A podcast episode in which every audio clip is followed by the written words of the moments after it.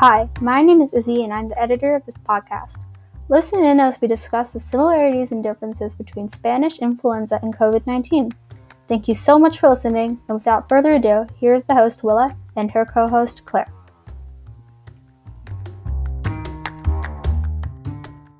Hi, my name is Willa. And my name is Claire.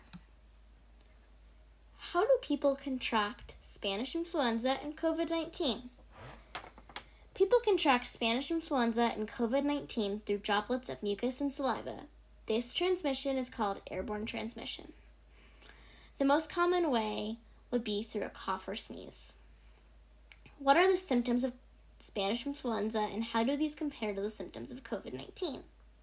The symptoms of Spanish influenza presented like the flu fever, cough, chills, body aches, and often pneumonia.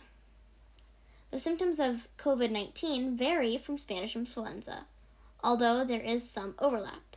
These include cough, fever, body aches, GI symptoms, headache, and can result in pneumonia as well. Loss of sense and smell and taste are two symptoms that are unique to COVID 19. Patients who died from the Spanish influenza often died of pneumonia, which is caused by bacteria and excess fluid in the lungs. Similarly, patients with COVID 19 could experience excess fluid and bacteria in their lungs. They described feeling like they are drowning. Some patients with COVID 19 experience blood clots, strokes, and heart attacks, which can result in death. These causes of death were not documented with Spanish influenza.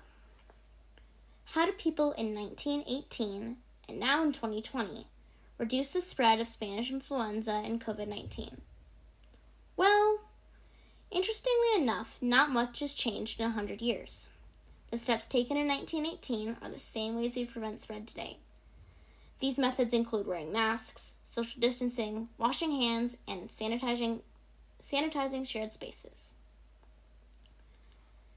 How did the Spanish influenza get its name? Simply said, the Spanish influenza got its name from Spain. During World War I, Spain was a neutral country and they were not reporting any wartime propaganda. Therefore, much of the reporting about the disease was coming out of Spain, and it was dubbed the Spanish influenza. What was a common misconception about the Spanish influenza, and how does that compare to a common misconception about COVID 19? First of all, People in the United States believed that Spanish influenza was contained in Europe. The truth was, the first diagnosed case in March of 1918 on a military base in Kansas. It is likely that troops sent from the US to Europe during World War I helped the spread of the virus in Europe. Experts are not sure exactly where the Spanish flu started. China, France, and Britain have been suggested as the possible origin of this strain. This thinking is similar to the current COVID pandemic. It was believed to have been contained in China, which led to a border closure. We know now from donated blood in Oregon and California that COVID was here in late 2019, and it was not just in China. So, how exactly does COVID 19 compare to the Spanish influenza? Spanish flu was an H1N1 virus with origins in birds. COVID 19 is a coronavirus and likely originated in bats and is spread through bat blood or bat droppings, also called guano. Approximately 50 million people worldwide died from the Spanish flu. Of those, 675,000 were in the United States. To date, 109, 100, 1.98 million people have died of COVID 19 worldwide with approximately 385,000 of those deaths being in the United States. The mortality rate, symptoms, and populations most affected differs between the two viruses. Obviously, in 1918, we did not have the flu vaccine or antibiotics or plasma antibody infusions. Mortality for the Spanish influenza was highest in people younger than age 5, adults aged 20 to 40, and those older for COVID 19, fatality rates increase with age, the most vulnerable populations being 65 and older.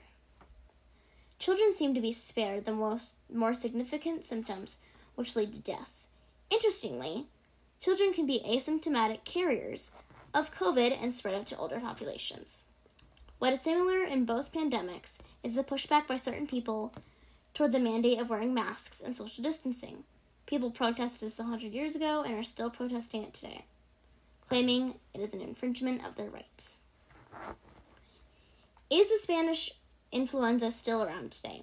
Well, the simple answer is no, but there's a little more to it. It's not the exact same virus that we fought in 1918. Instead, it has mutated over and over again, passing between animals and humans, resulting in just another seasonal flu strain we see today. What can we learn from the Spanish influenza in our battle against COVID 19? We learned that good hygiene and prevention is key with a highly contagious disease. We learned that keeping windows open and being outside to work and play helps decrease the spread of an airborne illness. When outside, we are not sharing the same air with someone who might be infected. Air is circulated naturally outside. We learned that influenza viruses can mutate to various strains. In 2007, special permission was given to dig up bodies of those who have perished from Spanish flu to look at tissue samples. It was discovered that the surge of cases in the fall of 1918 was a more deadly mutated strain of the Spanish influenza. We are seeing COVID 19 mutate to more infectious or contagious strains today. In fact, Colorado was one of the first states in the U.S. with the new, more contagious strain from England.